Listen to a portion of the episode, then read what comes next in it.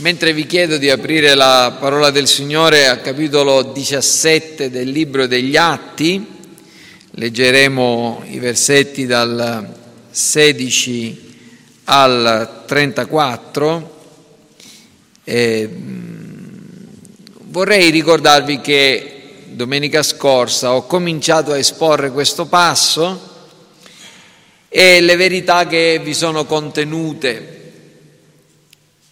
Questo è il resoconto che Luca, che è l'autore del libro degli Atti degli Apostoli, autore umano, ci dà della visita che Paolo fece alla città di Atene e del suo ministero lì, della sua predicazione e in particolar modo anche, questa è la parte maggiore, del discorso che tenne nell'Areopago, che era il luogo insomma di incontro, il Parlamento se vogliamo della città di Atene. Abbiamo cominciato domenica scorsa, mi sono soffermato su questo, col considerare che Paolo ad Atene si guardava intorno e vedendo che la città era piena di idoli, lo spirito gli si inacerbiva dentro. Paolo certamente era a conoscenza della cultura greca, Paolo era a conoscenza dei culti praticati da quel popolo, ma il profondo turbamento che provò, il profondo turbamento interiore fu determinato da quello che vide, dal trovarsi lì, dal toccare con mano, dallo sperimentare in prima persona quello che il paganesimo produce e i suoi effetti sulle vite degli uomini. Questi sentimenti in realtà che troviamo in Paolo erano causati da una doppia consapevolezza. Vedete, Paolo aveva da una parte la consapevolezza delle verità del Vangelo, che erano brucianti e reali nel suo cuore, e adesso davanti ai suoi occhi c'è la realtà dell'idolatria, della cultura pagana, dell'inganno, della menzogna, delle tenebre. E queste due realtà, queste due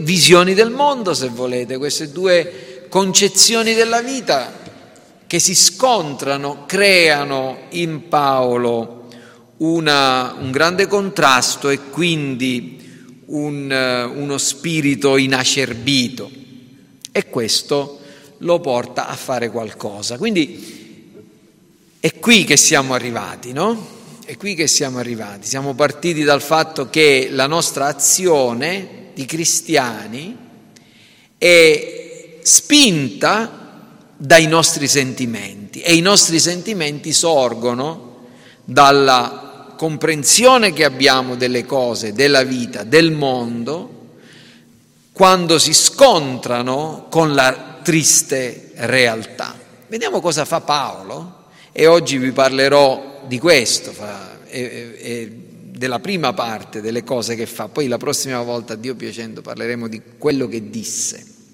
Leggiamo però da Atti capitolo 17 dal versetto 16 fino al 34. Mentre Paolo li aspettava ad Atene, lo spirito gli si inacerbiva dentro nel vedere la città piena di idoli. E frattanto discorreva nella sinagoga con i giudei e con le persone pie e sulla piazza ogni giorno con quelli che vi si trovavano. E anche alcuni filosofi, epicurei e stoici conversavano con lui. Alcuni dicevano: che cosa dice questo ciarlatano? E altri: sembra essere un predicatore di divinità straniere, perché annunciava Gesù e la risurrezione.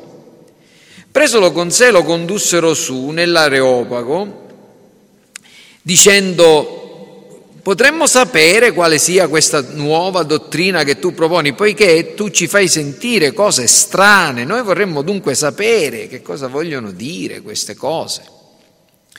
Ora, tutti gli ateniesi e i residenti stranieri non passavano il loro tempo in altro modo che a dire o ad ascoltare novità. E Paolo, stando in piedi in mezzo all'Areopago, disse: Ateniesi, vedo che sotto ogni aspetto siete estremamente religiosi, poiché passando e osservando gli oggetti del vostro culto ho trovato anche un altare sul quale era scritto al Dio sconosciuto. Orbene, ciò che voi adorate senza conoscerlo, io ve lo annuncio. Il Dio che ha fatto il mondo e tutte le cose che sono in esso, essendo Signore del cielo e della terra, non abita in templi costruiti da mani d'uomo e non è servito dalle mani dell'uomo come se avesse bisogno di qualcosa. Lui che dà a tutti la vita, il respiro e ogni cosa, egli ha tratto da uno solo tutte le nazioni degli uomini perché abitino su tutta la faccia della terra, avendo determinato le epoche loro assegnate e i confini della loro abitazione, affinché cerchino Dio, se mai giungano a trovarlo, come a tastoni, benché egli non sia lontano da ciascuno di noi. Difatti in lui viviamo, ci muoviamo e siamo, come anche alcuni vostri poeti hanno detto, poiché siamo anche sua discendenza. Essendo dunque discendenza di Dio, non dobbiamo credere che la divinità sia simile a oro, argento o a pietra scolpita dall'arte e dall'immaginazione umana.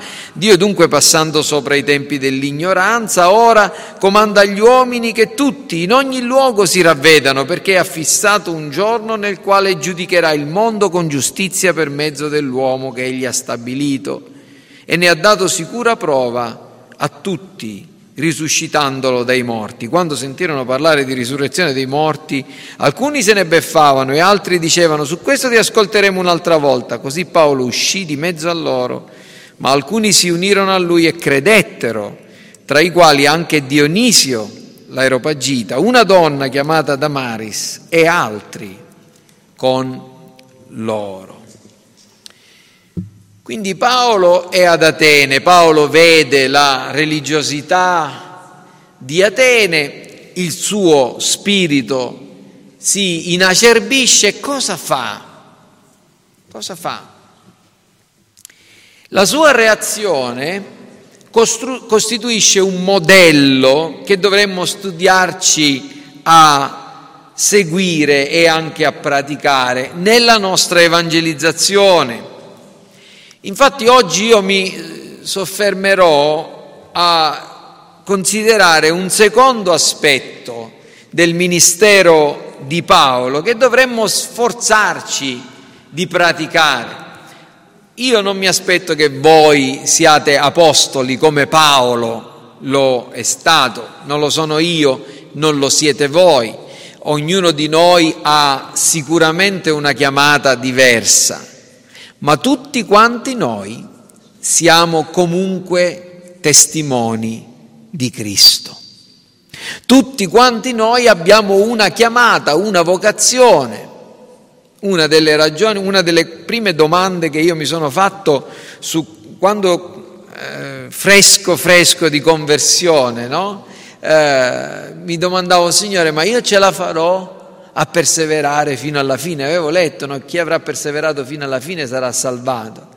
E in quel momento dicevo: adesso Signore, io ti amo, Signore, ho rinunciato ai miei peccati, la mia vita è cambiata, ma che sarà di me fra un anno, fra 2 anni, fra 10 anni? Riuscirò a rimanerti fedele? Perché non mi prendi adesso?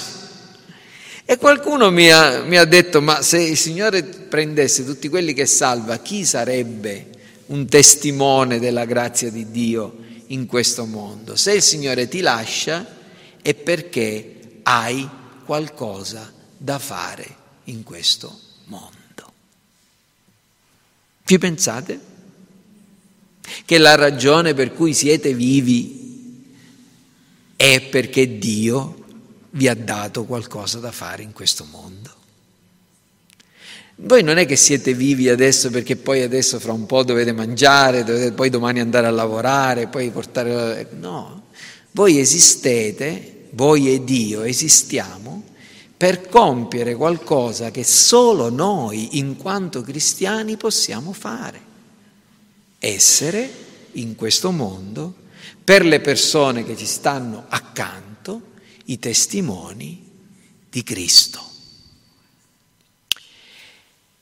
Quindi cosa dobbiamo fare? Qual è l'altra cosa che Paolo faceva? Dopo aver osservato, dopo essersi inasprito nell'animo, che cosa fa? Quando anche noi siamo a confronto con l'oscurità, le menzogne che vediamo nei nostri contemporanei, quale dovrebbe essere la nostra reazione? Potremmo assumere vari atteggiamenti. Uno di questi potrebbe essere quello di criticare, di indignarci, ma il modello che ci lascia l'Apostolo Paolo, che è la cosa giusta da fare, è che dovrebbe sorgere in noi l'impulso e il desiderio di incontrare le persone che sono prigioniere dell'inganno, prigioniere della menzogna, della falsa religione, dell'idolatria, di filosofie, di visioni del mondo materialistiche, naturalistiche, umanistiche. Quello che dobbiamo fare è uscire per scendere in piazza e porgere loro con umiltà e amorevolmente il messaggio del Vangelo. È proprio questo quello che voglio dirvi questa mattina. La necessità di cercare un confronto verbale con le persone. Paolo non solo si affligge, non solo si inasprisce, ma non rimane nella sua asprezza, non rimane nella sua afflizione. Paolo ha questo impulso ad uscire per le strade, andare nelle sinagoghe, andare per le piazze, parlare con chiunque. Paolo discorreva, abbiamo letto, discorreva nella sinagoga, con i giudei, con le persone pie, sulla piazza, con quelli che vi trovava e anche con alcuni filosofi epicurei e stoici che conversavano con lui e annunciava Gesù e la risurrezione. Questo è quello che troviamo nei versetti 17 e 18. Ci sono due nemici del confronto, che sono il ritiro o la passività. Noi vediamo questo mondo così oscuro, prigioniero dell'inganno, e diciamo non voglio avere niente a che fare, io grazie a Dio, Signore, io ti ringrazio che a me hai rivelato il Vangelo, me ne sto nel posto più protetto possibile, nella mia chiesa, la domenica sì, al culto ti adoro, canto e poi faccio i fatti miei.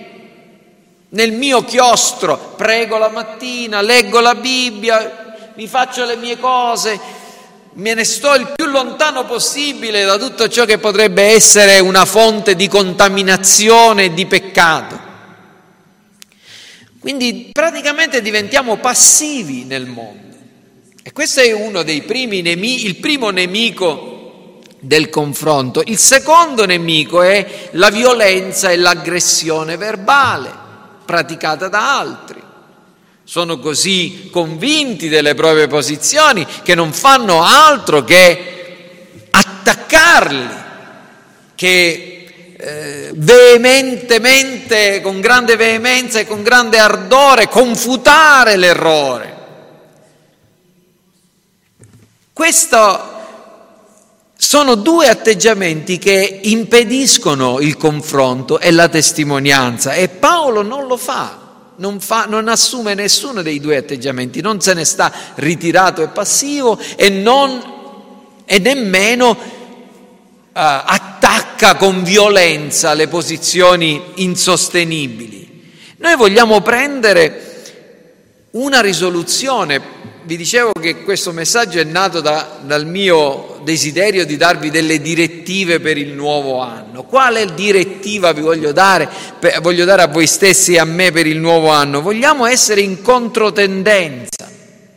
Voglio sfidare ciascuno di voi e me stesso a compiere uno sforzo per dedicarci consapevolmente.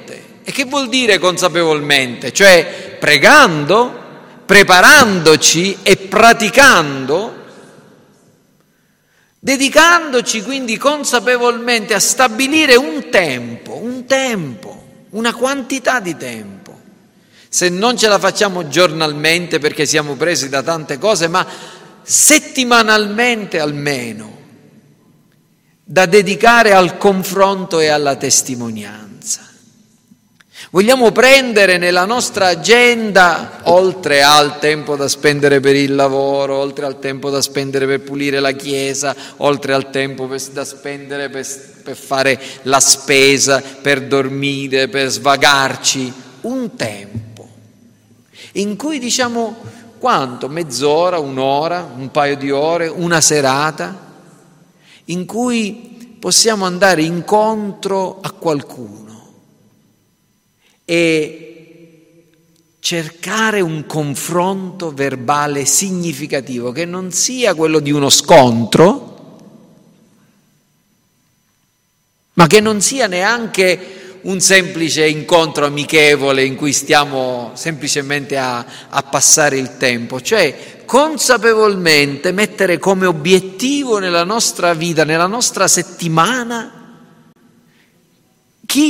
con chi io questa settimana posso parlare, con chi questa settimana io mi posso confrontare, con chi questa settimana io posso condividere la parola del Vangelo.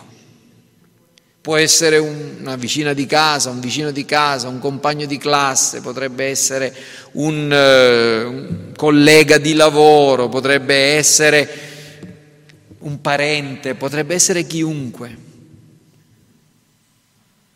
Ma dobbiamo cercare questa opportunità, pregare per avere questa opportunità e impegnarci affinché questa faccia parte della nostra agenda. Questa è la sfida. Dobbiamo, in altri termini, prima di tutto, facendo quello che faceva, seguendo il modello di Paolo, incontrare le persone. Paolo non se ne stava chiuso nel suo convento, nella sua stanza. Girava, era ad Atene, vedeva la città, andava nella sinagoga, andava nelle piazze, e quando gli è stata offerta la possibilità anche di andare in questo centro, diciamo, importante, nel Parlamento di Atene, andava, è andato anche nell'Areopago, dove si tenevano i discorsi pubblici, dove parlavano i filosofi, alla gente veniva data la possibilità di esprimere le proprie idee. Tutti questi luoghi, la città, la sinagoga, la piazza, eccetera, sono luoghi diversi, comprendiamo che si incontrano persone diverse che ci fanno comprendere cosa? La necessità della fisicità dell'incontro. Nella realtà, nei contesti più umanamente reali, con persone in carne e ossa, reali, vere. Noi oggi, probabilmente in modo particolare noi, la nostra generazione, sta conoscendo una grande sfida. Quello dello scambio e della sostituzione, o comunque la limitazione del contatto reale in favore di contatti virtuali. Questo è quello che hanno prodotto, per esempio, i social network. La gente sembra di conoscersi perché sa quello che tu hai mangiato e tu fai sapere alla gente quello che hai mangiato, i posti che hai visto, le storie, le tue storie, le tue le cose che stai facendo, ma in realtà quanto scambio autentico c'è. Si parla tanto sulle chat, su WhatsApp, noi comunichiamo le nostre cose, ma quanto ne sappiamo delle persone che dall'altra parte leggono quello che noi diciamo loro e quale scambio ne abbiamo? Non è la stessa cosa quando noi ci incontriamo con un amico o con un'amica o con una persona per parlare a faccia, no? Non è vero. Eppure tanta gente e soprattutto le nuove generazioni si accontentano di questo e ne hanno una conoscenza superficiale delle persone, un confronto che si è spostato su livelli che è assolutamente diversi. Ma non solo c'è la sfida dei social, ci sono anche le sfide del post pandemia. I nostri bambini, i nostri ragazzi sono cresciuti in questi ultimi 2 o 3 anni limitando al massimo il contatto fisico, siamo stati chiusi per mesi e questa cosa ha lasciato uno strascico. Ditemi la verità, non c'è un certo imbarazzo quando qualcuno viene e vi stringe la mano calorosamente, vi abbraccia e vi vuole baciare? Qual è il vostro primo istinto? Ma perché tutta questa intimità? Non si accontenta di vedermi? Eppure fino a poco tempo fa tutto questo. E se sentiamo qualcuno che tossisce o che starnutisce, oh mamma mia, no. Ci sono stati tempi in cui non ci facevamo assolutamente caso a tutte queste cose, ma eravamo sbagliati allora o forse siamo sbagliati adesso e un po' troppo preoccupati dei droplet delle persone, insomma. Non lo so, ma il punto è questo. Io non sto facendo, ovviamente non voglio esortarvi a scambiarvi i vostri umori fisici, assolutamente, ma quello che voglio dirvi è una cosa che è molto importante, che se tutto questo ci tiene lontani dalla gente, ritirati nelle nostre solitudini, non è forse questo un grande impedimento anche al progresso del Vangelo? Paolo è un uomo che ci insegna ad andare verso le persone. E un altro degli effetti della pandemia, perdonatemi anche questa cosa, e in questo devo dire che devo dare ragione alle persone che hanno criticato una certa politica. Il fatto che si sono create delle polarizzazioni tra le persone. Noi, grazie a Dio, non abbiamo avuto questo problema, ma vi assicuro che siamo tra i pochi che non l'hanno avuto, perché non solo nella società, ma anche in tante chiese si sono formate delle divisioni e delle fazioni, quelli pro e quelli contro. Quelli che credevano che assolutamente non bisogna fare il vaccino, quelli che invece assolutamente guardavano con sospetto chiunque avesse fatto il vaccino. Voi avete sempre avuto da noi, delle direttive riguardo a questa questione. Si tratta di argomenti e di decisioni che devono essere prese in autonomia e devono essere rispettate qualunque essa siano. Possiamo essere di convinzioni diverse, ma non abbiamo delle indicazioni che siano assolute riguardo a questa cosa. E quindi per questa ragione, fratelli, noi è importante che comprendiamo che questo mondo si è anche polarizzato. E ricordatevi che qualunque divisione, qualunque sospetto nei confronti del prossimo è un effetto diabolico. Quando le famiglie si dividono per questo, quando gli amici si dividono per questo, per queste cose, quando le chiese si dividono per queste cose, quando in una città alcuni guardano persone che erano prima magari i loro vicini di casa, con i quali si scambiava qualunque gentilezza in un modo diverso a causa di posizioni diverse. Quella è l'opera del maligno, che vuole allontanare gli uomini gli uni dagli altri, perché se non c'è una serenità nelle relazioni non ci può essere nemmeno lo scambio delle verità del Vangelo. Quindi comprendiamo che la pandemia e il post pandemia, oltre a tutte queste cose, ha creato delle polarizzazioni, ma comprendiamo anche che ci si può allontanare e non andare verso le persone per pigrizia, per senso di inadeguatezza. Ma io dovrei parlare del Vangelo a quella persona, ma quella persona ha 3 lauree e io ho la quinta elementare, come faccio a parlarne?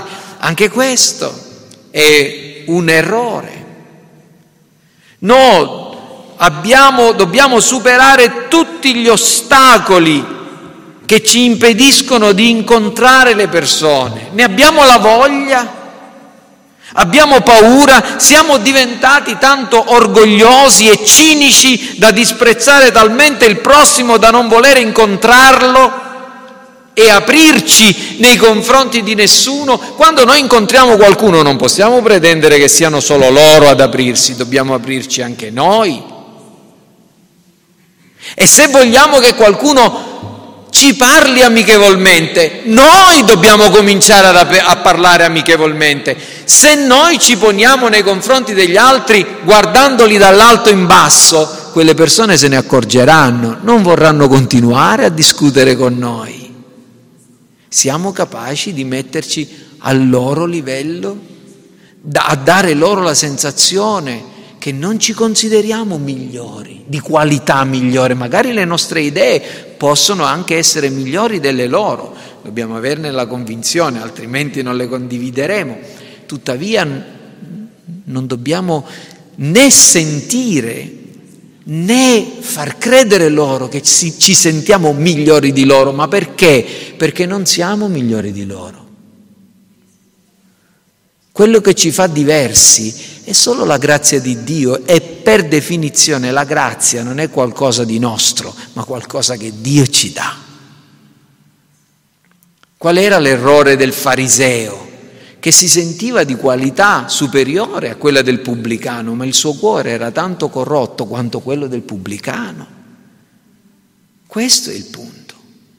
E il mio cuore, il vostro cuore, è tanto corrotto quanto quello di quella persona che voi vedete che si ubriaca, che ruba, che uccide, identico. L'unica cosa di diverso è che Dio ci è venuto incontro con la sua grazia. Ma se fosse stato per noi saremmo peggio degli altri, e dobbiamo esserne profondamente convinti di tutto questo. Noi non dobbiamo sentirci così cinici e orgogliosi da disprezzare il prossimo, tanto che ce ne vogliamo stare da soli. Mi domando quante siano le persone che vivono con questo senso di costrizione, che lo sentono come la propria vocazione. Io esisto per dare testimonianza della verità.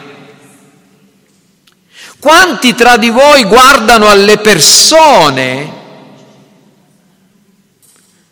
ricordandoci che nel giro di poco tempo quelle persone che noi, con le quali condividiamo la porzione di mondo nella quale siamo, tra poco saranno o salvate o perdute. In questi giorni ho avuto una notizia.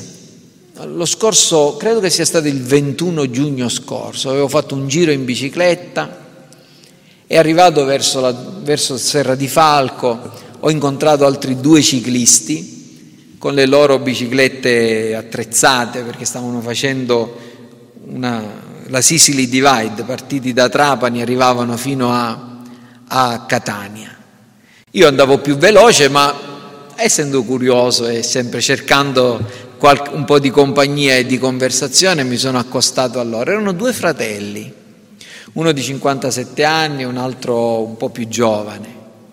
Quello di 57 anni è un insegnante di matematica. Ci siamo messi a parlare, abbiamo fatto un po' di strada insieme. Li ho accompagnati fino a Xiboli. Abbiamo preso un caffè insieme, abbiamo parlato, abbiamo fatto delle fotografie, abbiamo condiviso certe cose. È stato un piacevole incontro. Qualche giorno fa il fratello più giovane mi ha scritto che suo fratello 57enne lo scorso ottobre è stato investito da un'automobile ed è morto. Era sulla sua bicicletta.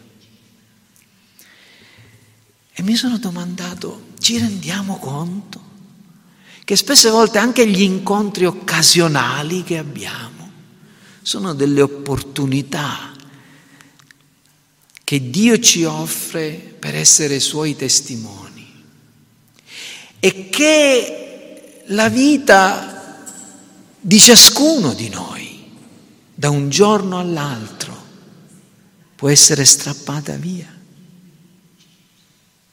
E che noi abbiamo il dovere di essere testimoni di Cristo. Questo è il punto. Le persone che stanno accanto a noi saranno perdute o salvate. Noi abbiamo una missione da compiere. Come sono definiti i cristiani? Paolo dice: voi siete una lettera di Cristo, letta da tutti quanti gli uomini. Gesù dice: voi siete il sale della terra, voi siete la luce del mondo. Noi siamo persone che hanno il dovere di mostrare al mondo le buone opere, affinché quando il Dio li visiterà possano riconoscere che ci sono stati dei testimoni della verità. Noi abbiamo il dovere di rispondere a tutti dando ragione della speranza che è in noi. A quelli che ce ne chiedono conto, vuol dire che c'è un contatto con le persone. Quando è stata l'ultima volta che hai dato un trattato o un opuscolo evangelistico? Quando è stata l'ultima volta che hai parlato di Cristo e della risurrezione? O ti accontenti semplicemente che la gente ti consideri una brava persona, come ce ne sono tante? Tu non sei una brava persona, io non sono una brava persona, io e te siamo lettere di Cristo, luce del mondo, sale della terra, sale, luce, lettere di Cristo, non siamo come gli altri. Questa è la nostra vocazione. L'ultima cosa che io vorrei che si dicesse sul mio conto quando io sarò morto è: Reno Ulfo era una brava persona. Che mi importa? Sarò contento se qualcuno dirà: Reno Ulfo è stato un testimone di Cristo, imperfetto, ma è stato un testimone di Cristo. E voi? Avete questa ambizione per l'anno 2023 o volete essere considerate delle brave persone?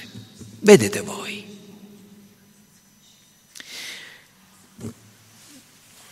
La vita cristiana, in altri termini, deve essere vissuta pubblicamente, in mezzo alla gente, dove la gente vive e non altrove. Perciò non sbagliamo quando ci mettiamo in mezzo alla gente, quando andiamo verso la gente, quando non ci ritiriamo dalle persone. La seconda cosa è che Paolo ci mostra che noi dobbiamo andare a incontrare tutte le persone. non soltanto alcune persone. Sapete che cosa c'è? C'è che ci sono tanti che tendono a raccogliersi e a unirsi con un certo tipo di persone. Allora voi vedete che nella città di Caltanissetta ci sono il gruppo degli insegnanti, dei presidi, quelli che si interessano di certe cose, poi ci sono altro gruppo, poi c'è quell'altro gruppo, poi ci sono quelli che condividono un certo interesse. E si creano questi compartimenti stagni. La Chiesa però non è così. C'era un uomo macedone che apparve a Paolo: passa la Macedonia e soccorrici. Quell'uomo rappresenta tutte le persone. E così noi dobbiamo essere pronti noi siamo diversi e dobbiamo essere diversi. La Chiesa cristiana migliore non è una Chiesa fatta da intellettuali, da ingegneri, da professionisti, da operai, da gente del popolo, ma fatta da tutte queste categorie di persone.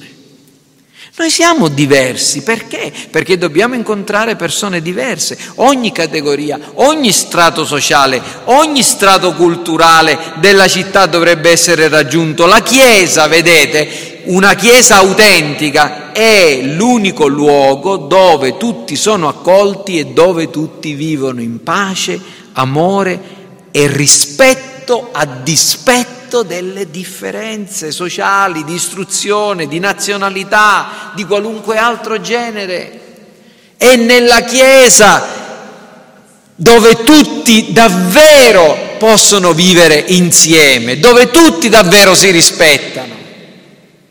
Solo nella Chiesa.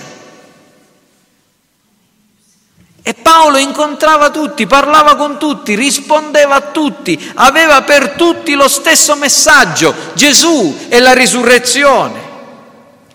E cosa faceva Paolo? Paolo incontrava le persone, Paolo incontrava tutte le persone, Paolo ascoltava le persone.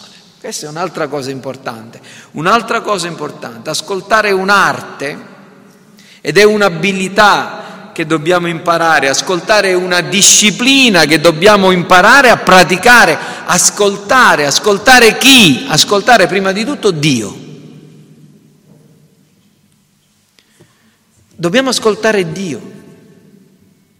Vedete da dove parte la nostra capacità di parlare. Come imparano i bambini a parlare? Ascoltando, no?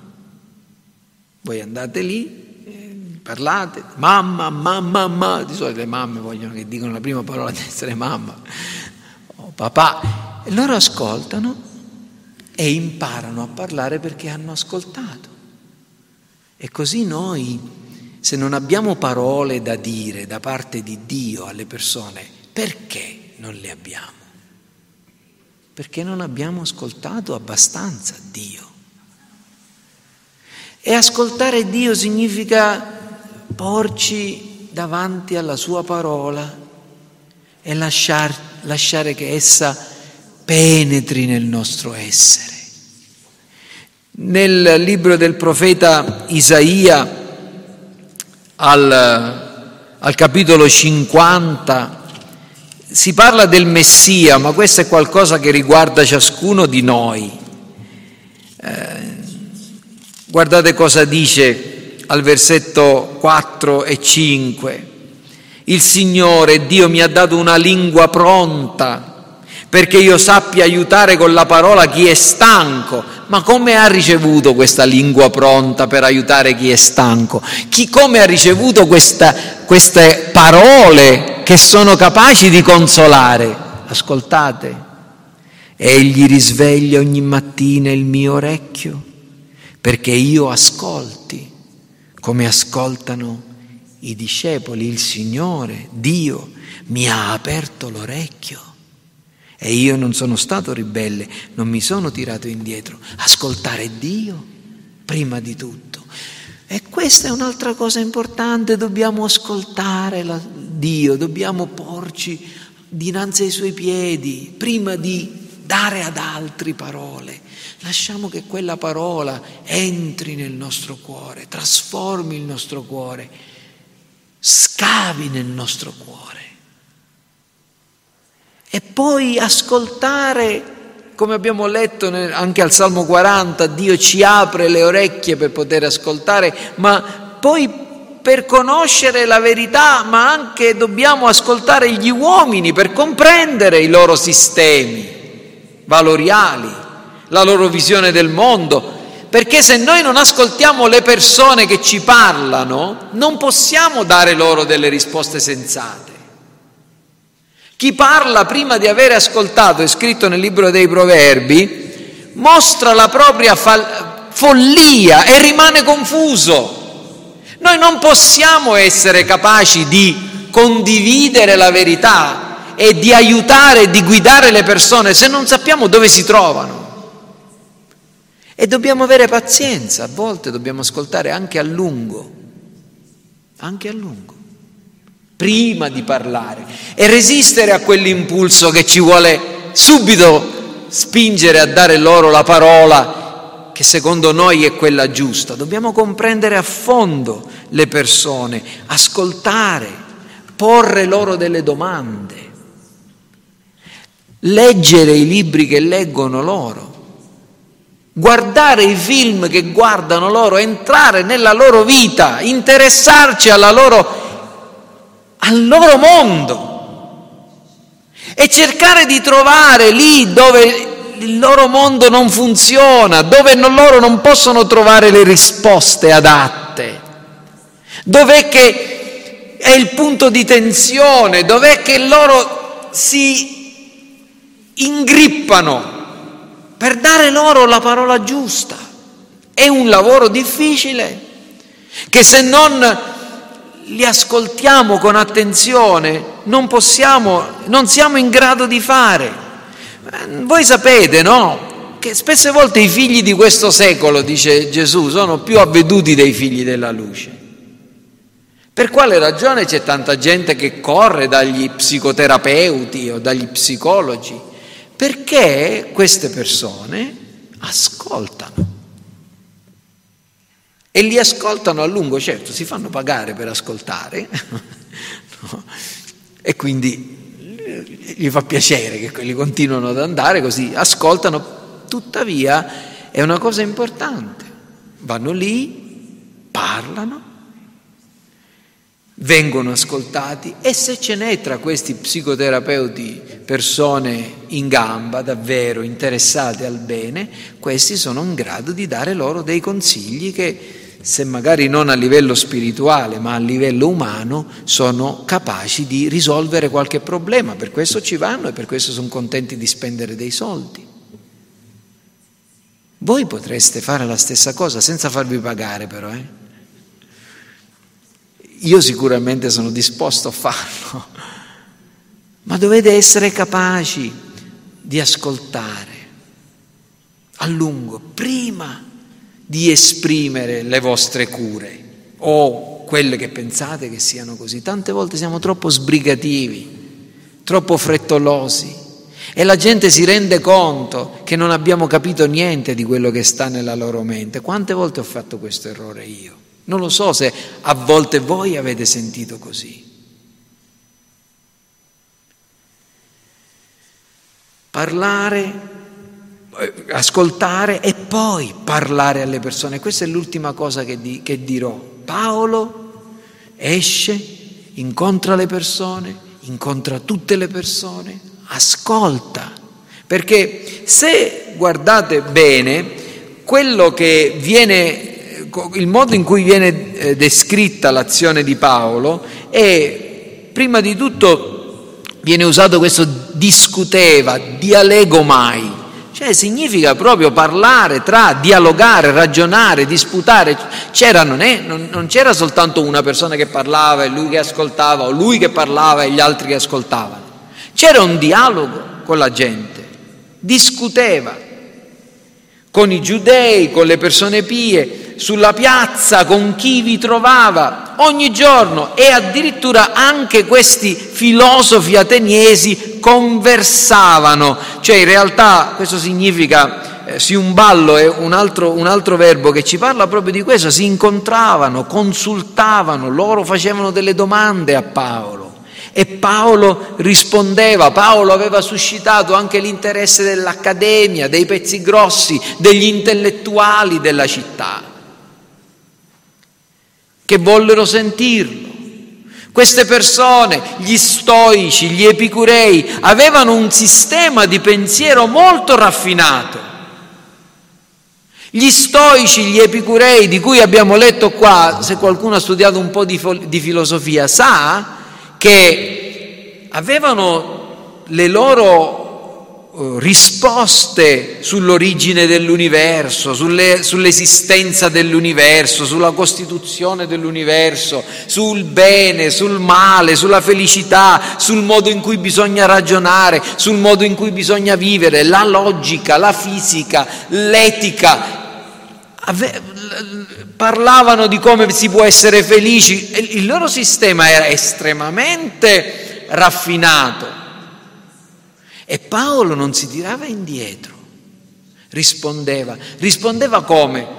Opponendo alla loro filosofia un'altra filosofia? No, rispondeva opponendo loro. Poi lo vedremo, vi spiegherò anche i punti di tensione che ebbe con questi filosofi domenica prossima, se Dio vorrà,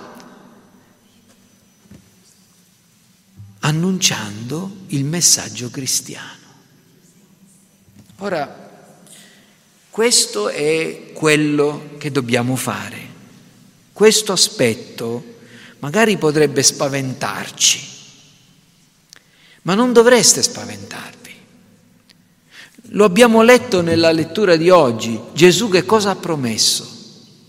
Che quando ci saremmo trovati davanti a delle persone avremmo avuto che cosa? L'aiuto dello Spirito Santo.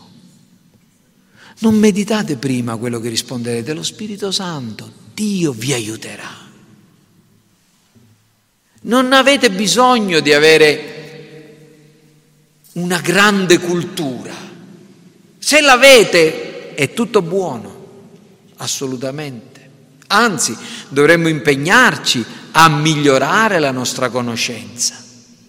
Ma tutti noi possiamo essere testimoni di Cristo, perché noi parliamo di quello che sappiamo, lo ha detto Gesù.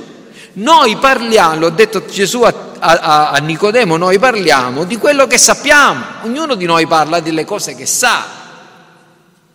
Paolo non doveva discutere di filosofia o di scienza, ma lui discuteva di Gesù, della risurrezione.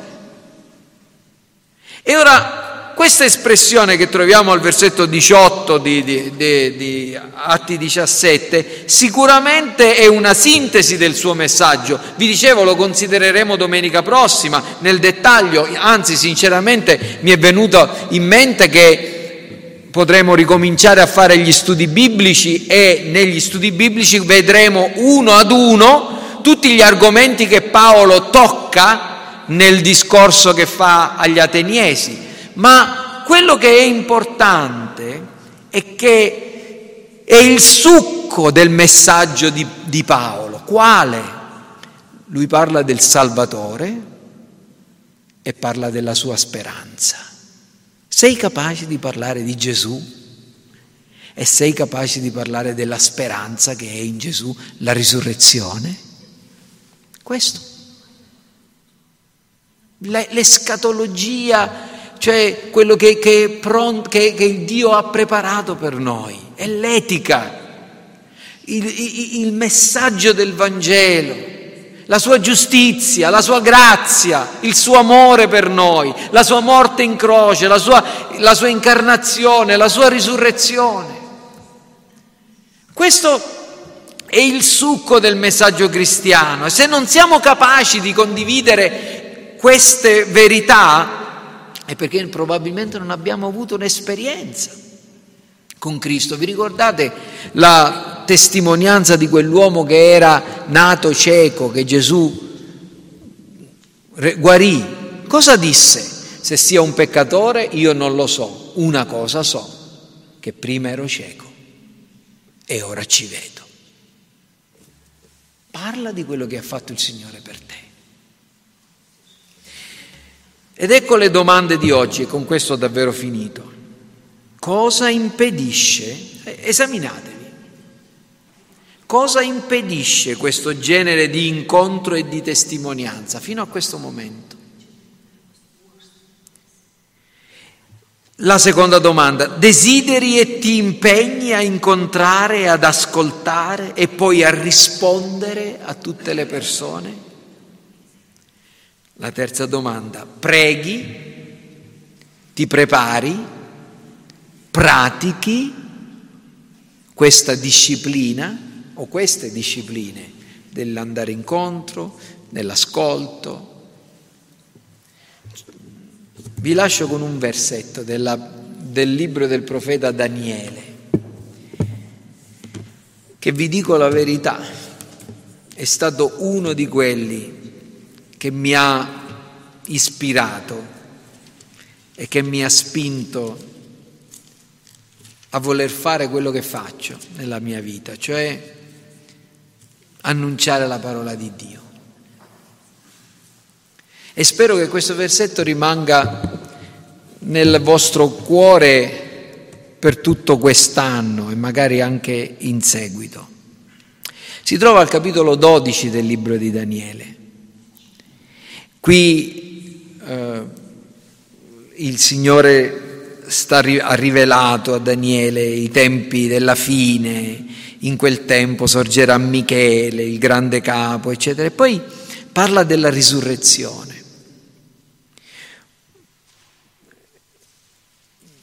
E vi sarà un tempo di angoscia come non ce ne fu mai, sto leggendo al versetto 1, quando sorsero le nazioni fino a quel tempo, in quel tempo il tuo popolo sarà salvato. Questi sono i nostri tempi, quelli che saranno scritti nel libro. Molti di quelli che dormono nella polvere della terra si risveglieranno, gli uni per la vita eterna, gli altri per la vergogna e per una eterna infamia. Qui si parla della eternità, vicino al Signore o lontano dal Signore. E questo è il versetto. I saggi risplenderanno come lo splendore del firmamento, e quelli che avranno insegnato a molti la giustizia risplenderanno come le stelle in sempiterno. Vi posso rivelare, questa è stata la mia ambizione, voler risplendere come una stella. Ce l'hai questa ambizione? Vorrei essere una di quelle persone che insegna ad altri la via della giustizia. Cristo, questa è la giustizia di cui hai bisogno. E se avrai insegnato a qualcuno la via della giustizia, i tuoi figli, una persona alla quale avrai testimoniato, che porterai al Signore, alla fede, che avrai curato con generosità, con pazienza, e queste persone seguono la via della giustizia, c'è una promessa per te. Risplenderai come le stelle in sempiterno. Questa è la gloria che il Signore ci promette. A che serve all'uomo se guadagna tutto il mondo e poi perde l'anima sua?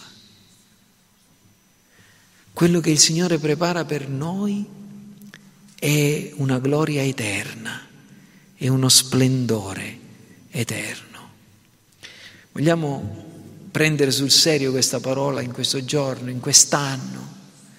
Volete prendere il vostro calendario, volete nelle vostre preghiere mattutine pensare a chi potrò questa settimana annunciare la parola del Vangelo, a chi mi porrò ad ascoltare per comprendere meglio, per entrare nella sua vita, per essere capaci di dargli o di darle delle risposte sensate. Immaginatevi cosa succederebbe se tutti quanti noi, ciascuno di noi, portasse una sola persona al Signore in quest'anno.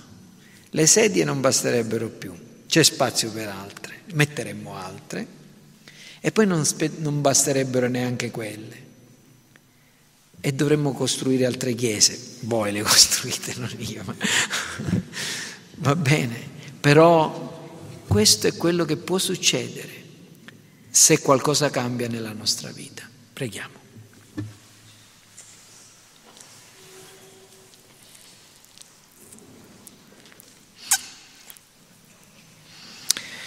Signore Padre nostro, ti preghiamo che tu possa aprire gli occhi del nostro cuore, in modo tale da poter vedere con chiarezza, oh Signore, in quale triste condizione si trovano coloro che sono lontani da Te. E fa, oh Dio, che questo pensiero non ci faccia diventare aspri e giudicare il nostro prossimo, ma che possa far sorgere nel nostro cuore lo stesso amore che abbiamo visto all'opera nell'Apostolo Paolo, che andava incontro alle persone, che voleva parlare a tutte le persone, che voleva ascoltare, è stato disposto ad ascoltare tutte le persone. Signore, aiutaci, apri anche il nostro orecchio per ascoltare la Tua voce e apri la nostra bocca per essere i Tuoi testimoni. Ti preghiamo che quest'anno possa essere un anno di svolta, dopo la pandemia, dopo tutti questi problemi, fa che possiamo vedere persone che vengono a Te grazie alla nostra testimonianza. Te lo chiediamo nel nome di Cristo. Amen.